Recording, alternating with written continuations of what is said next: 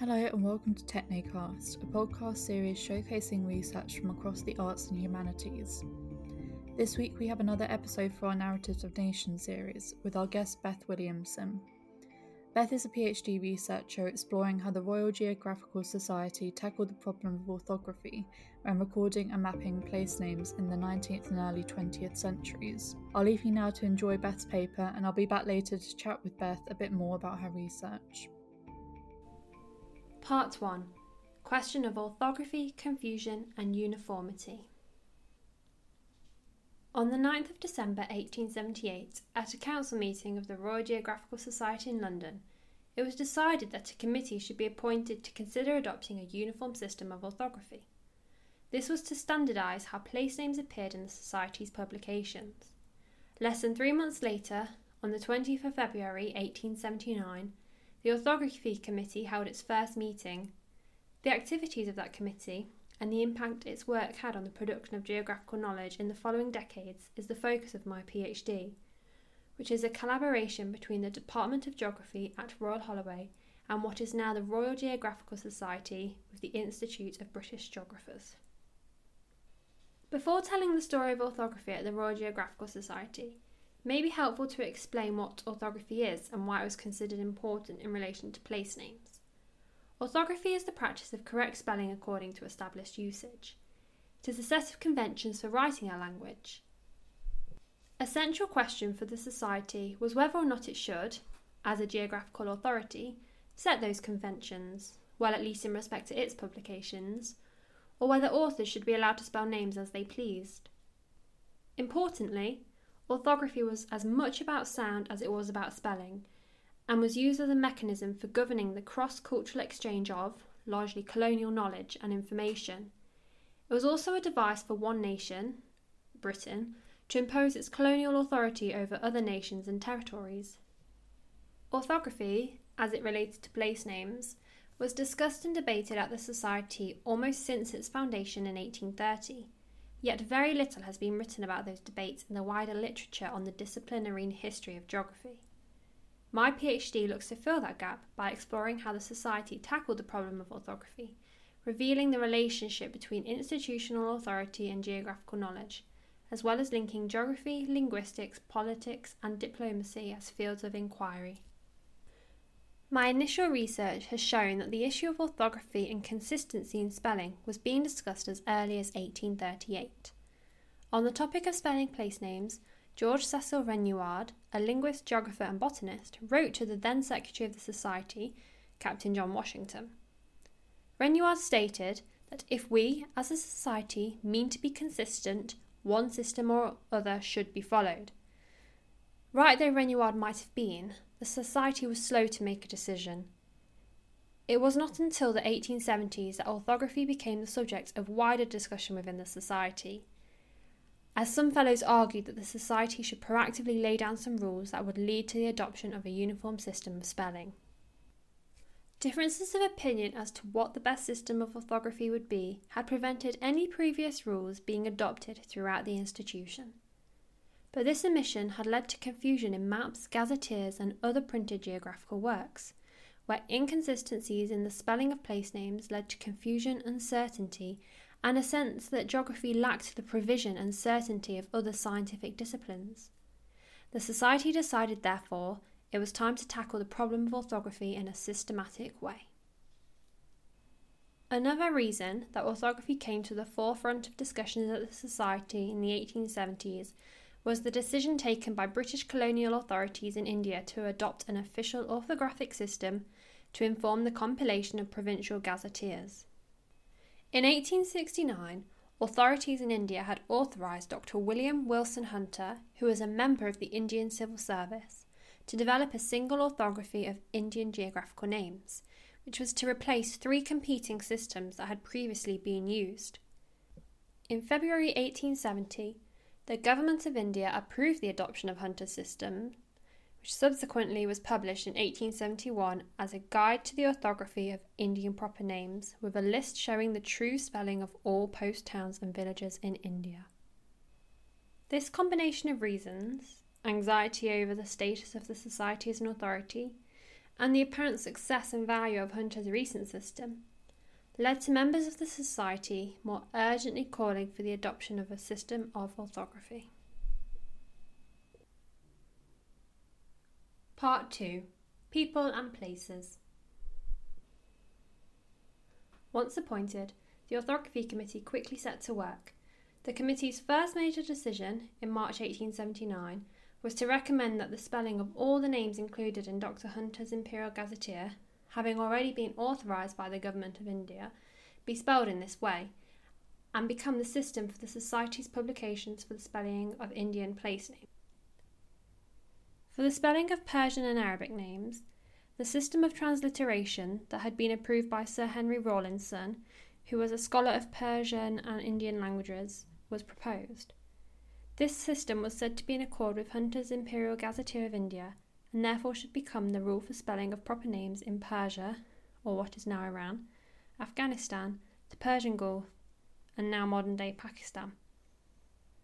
For African names, it was proposed that Hunter's system of rendering vowels and using K instead of a hard C be used generally, except for words of European origin, and Council adopted most of the committee's recommendations. The first phase of its work apparently complete, the Orthography Committee was suspended in June 1881. It wasn't until May 1885 that it was reconvened by the Society's Council when Captain William James Lloyd Wharton, a hydrographer at the Hydrographical Department of the Admiralty, wrote to propose that a committee be appointed to consider the rules adopted in the Admiralty charts for the orthography of native names for countries that didn't use the Roman character, and also to report whether they are such rules that could be adopted by the RGS. Whilst it is not apparent why the Orthography Committee ceased functioning for four years, it is clear that in the intervening time the Admiralty had begun to consider orthography on Admiralty charts and wanted the support of the Society. The new Orthography Committee met for the first time in May 1885 and set out a series of principles, both general and specific, that would guide its work. The first principle stated that any system of orthography for native names to be universal must be simple and must not aim at more than an approximation to the true sound of the word as pronounced by a native. The second, that such a system must be, in the main, founded on the true local pronunciation of the words. The third, that the consonants as in English and the vowels as in Italian must be the basis of any such system. The fourth, that the names included in Hunter's Gazetteer of India be accepted. And finally, the fifth, that an acute accent shall indicate the syllable on which the stress is to be laid. These propositions had been extracted from a circular produced in August 1884 by Captain Wharton and sent to Admiralty surveyors. The circular stated the desire for closer adherence to the rules for spelling the names of foreign places, not written in Roman characters, or that had not already been written down. This was because a variety of spellings on Admiralty charts, due to some names being spelt in accordance with these rules but others not, had resulted in confusion. Wharton emphasised the importance of correctly pronouncing the place name, not just spelling it, something which then became a crucial consideration for the Society's own efforts to supplement and expand its orthographic system. Therefore, in 1885, the RGS established a system of orthography for native names of places based on the rules adopted by the Admiralty. By June 1885, with an eye to the communication and distribution of the Society's orthographic system, the Council arranged for it to be printed in the Society's journal and for copies to be sent to missionary societies, travellers, and other interested parties with a view to be making it known as widely as possible. In July 1885, the system was even published in Nature, it is interesting to see the range of governmental bodies that adopted the system, such as the Foreign and Colonial Offices, the Admiralty, the War Office, in particular the Intelligence Division publications, and to consider the authority given to the system by being adopted by these bodies.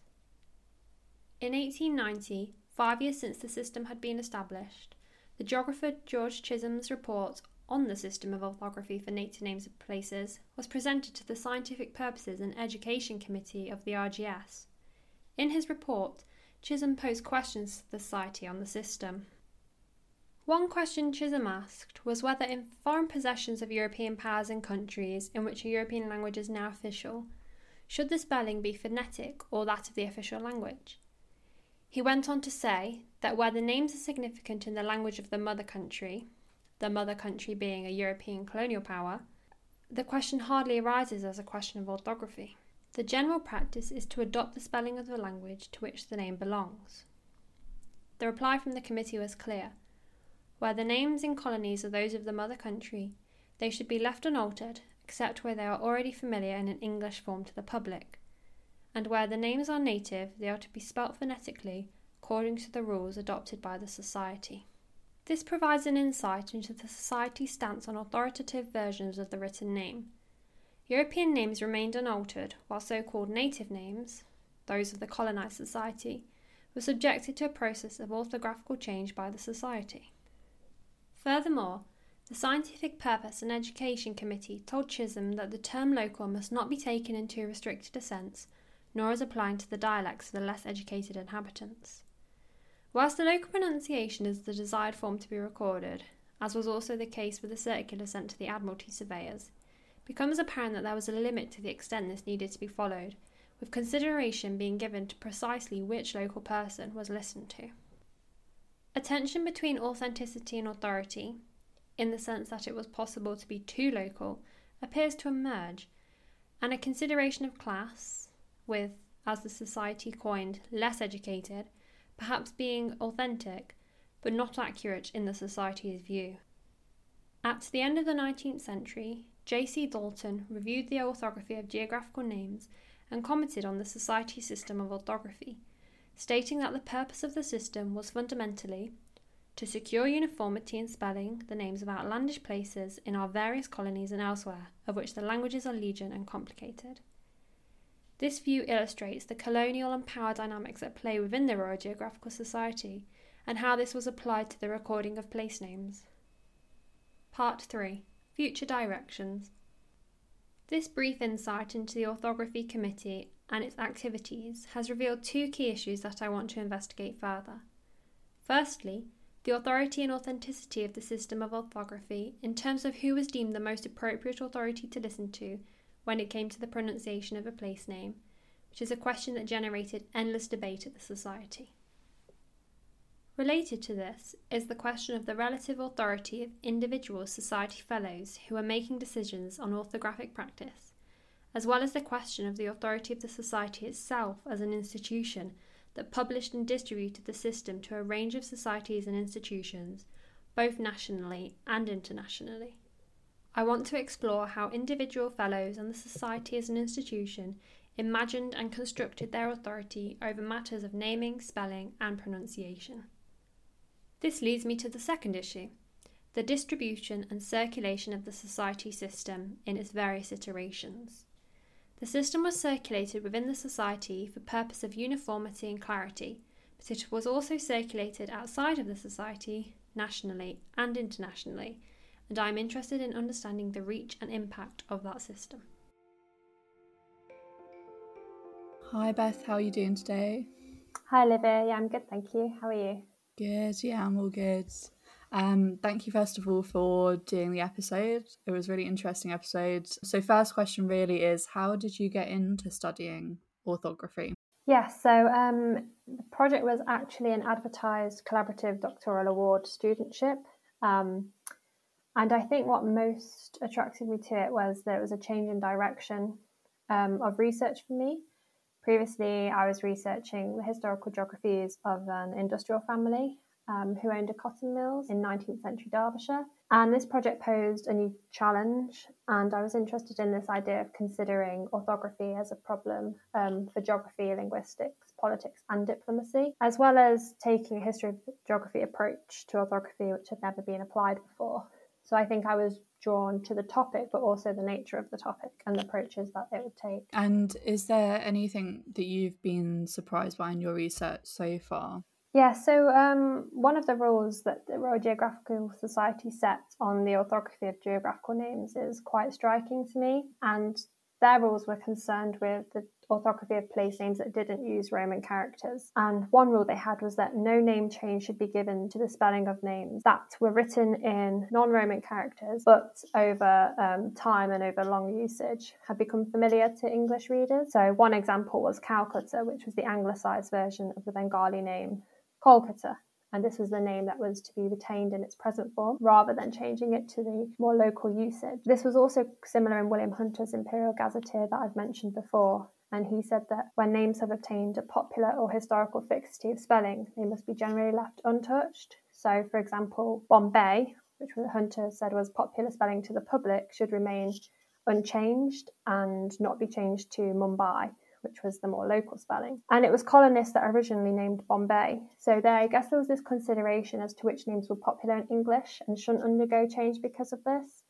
Um, so despite other instances where the native or local usage um, was considered and where it was attentive to local pronunciation, these projects were still colonial in their nature and an example of a nation enforcing imperial control onto others. And there was this concern for retaining a name in common use and not the original, which was more important than bestowing the original name back to its rightful place. In both of these cases, the official names have now been changed to the local authentic version, which has shown the processes that have occurred over, I guess, the last century to reclaim these names. That's so interesting. And that kind of leads on to my next question, which is do you know much about how local people were reacting to the changes? So, unfortunately, due to the colonial nature of the Royal Geographical Society with the Institute of British Geographers archive, the voices of many are absent or hidden in the records. And at this point in my research, I haven't actually come across any examples of how the RGS's attempt to standardise orthography was felt by locals. But I guess that's the exciting part of historical um,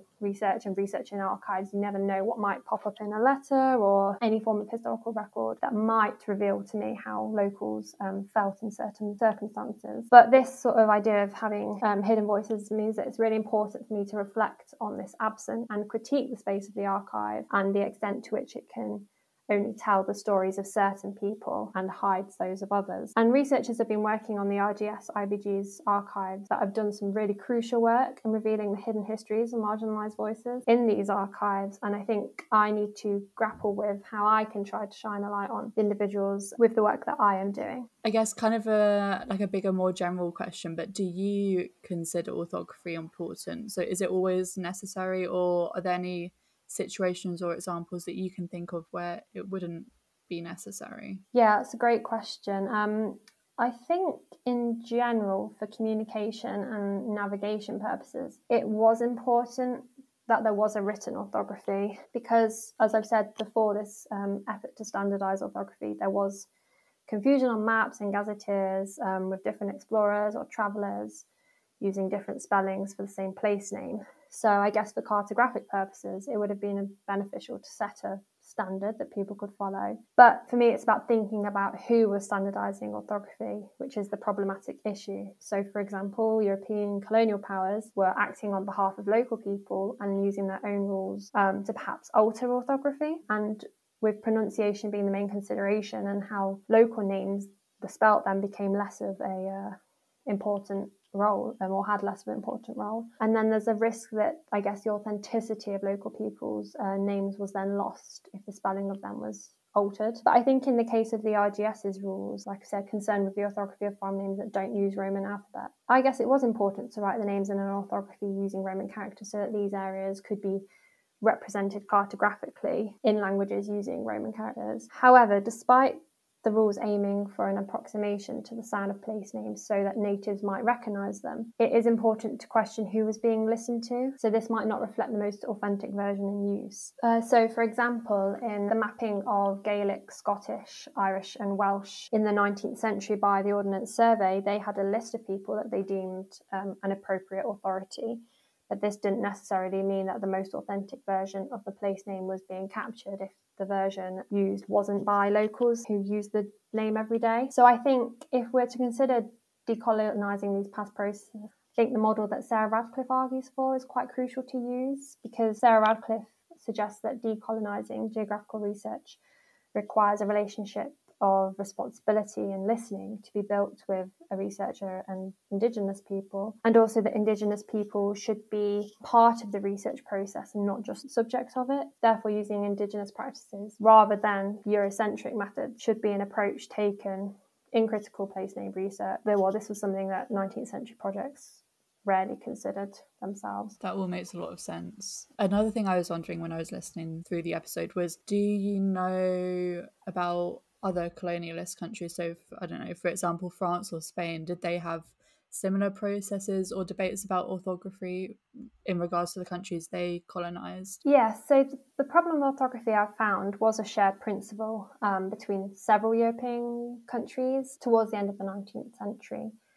I think a crucial turning point was at the International Congress in 1871, which actually called for geographical societies across Europe to consider the question of producing a uniform system of orthography. So it became quite central to these geographical societies' considerations and um, approaches that they took. So, for example, in France, due to this call, there was an internationalization of the French alphabet um, and an adoption of the program of the orthography for native names of places that the Royal Geographical Society had produced. So the RGS's system was becoming quite influential, but the lack of a French system to guide their work was quite unpopular with French geographers, and many didn't actually follow the system based on the RGS. So I guess there's a sense of national pride there as well, and who is producing these systems. Um, which country is um, producing that and whether others will follow that. However, despite this dislike, the French Admiralty adopted this system in 1887, and Germany also adopted a similar system of orthography for foreign words. And Italy was having these similar debates about orthography and how best to um, standardize it. So, yeah, it was a problem that many European countries were having conversations about and um, attempting to find solutions to. So I was wondering how did the Royal Geographical Society's standardization of orthography interact with a maybe wider trend of standardizing orthography in the 18th 19th centuries? So I found that there were a range of conversations and debates regarding a uniform system of orthography occurring during this period. One area that this was occurring in was missionary circles. Um, missionaries were quite keen to put into writing the orthography of the places that they worked in um, to improve communication. So, for example, the London Missionary Society in the 1820s, working in Madagascar, and as well as preaching religion, they were um, involved in reducing the native language to a regular system of orthography so that the natives could have their own speech in a written form. So, I guess there was a sense of um, improvement um, that certain groups thought that orthography could bring to other people. The American missionaries um, in South Africa also wanted to create a uniform system for recording South African dialects, which I would say is problematic in itself that they wanted to try and group all of these different dialects together into one. Um, but their belief was that a uniform system of orthography um, could be produced, which would make communicating knowledge um, about places and the languages of South Africa easier to those in the United States. And interestingly, they thought that representing the sound of words and names, so, so pronunciation honoured the native language and made it easier for non natives to speak was central and an approach that they took. Orthography was also discussed within the Royal Asiatic Society, similar times to the RGS, and was being discussed by members who were also part of the RGS, such as Sir Henry Rawlinson. And these um, individuals who traversed both societies had expertise in specific geographical regions and cultures, and they, I guess, acted as informal knowledge brokers between different land societies when it came to questions of orthography and the standardisation of place names. And I, I, think finally, as I've briefly touched on, the Ordnance Survey's mapping project, they aim to be considerate to the use of names by locals. Um, and the guidance given to surveyors was that they should obtain the correct orthography of place names. But in the case of Ireland, Irish place names were altered so that English orthography represented the phonology of Irish names. So Irish pronunciation was preserved, but at the cost of Irish orthography and some scholars have argued that this eroded Irish language and culture. So I think for me, it's interesting to consider the tension between preservation of phonology over the written form and then what effects this has on authenticity of the place name that was finally used as the standard. Yeah, that's so interesting to me. And thinking about how all these like different, I suppose, different people, different groups or societies were interacting with each other because they had different concerns or approaches. Yeah, exactly. So thanks, Beth. Thank you so much for for answering some of those questions and for doing the episode generally. It was really interesting to hear a bit more about something that I just hadn't really thought about before. So thank you very much. No, thank you for giving me the opportunity um, to reflect on my work in, in, mainly in relation to nation, but also how mm. I guess all these um, different aspects of my research start to link together, and I mm-hmm. can um, I've begun to start to piece together more this story of the standardization the um, Royal Geographical Society was striving for, but also putting that into a more national and international um, context. Really interesting, and I'm, I'm glad it's been helpful. Thank you again to Beth for her great contribution to our Narratives and Nation theme, and thank you for taking the time to listen. If you'd like to get involved in creating an episode with us, please do drop us an email at the address in our bio. You can also find us at Twitter at Technecast and on Instagram at Technopodcast. Keep your eyes and ears out for our upcoming episodes, and we'll see you soon.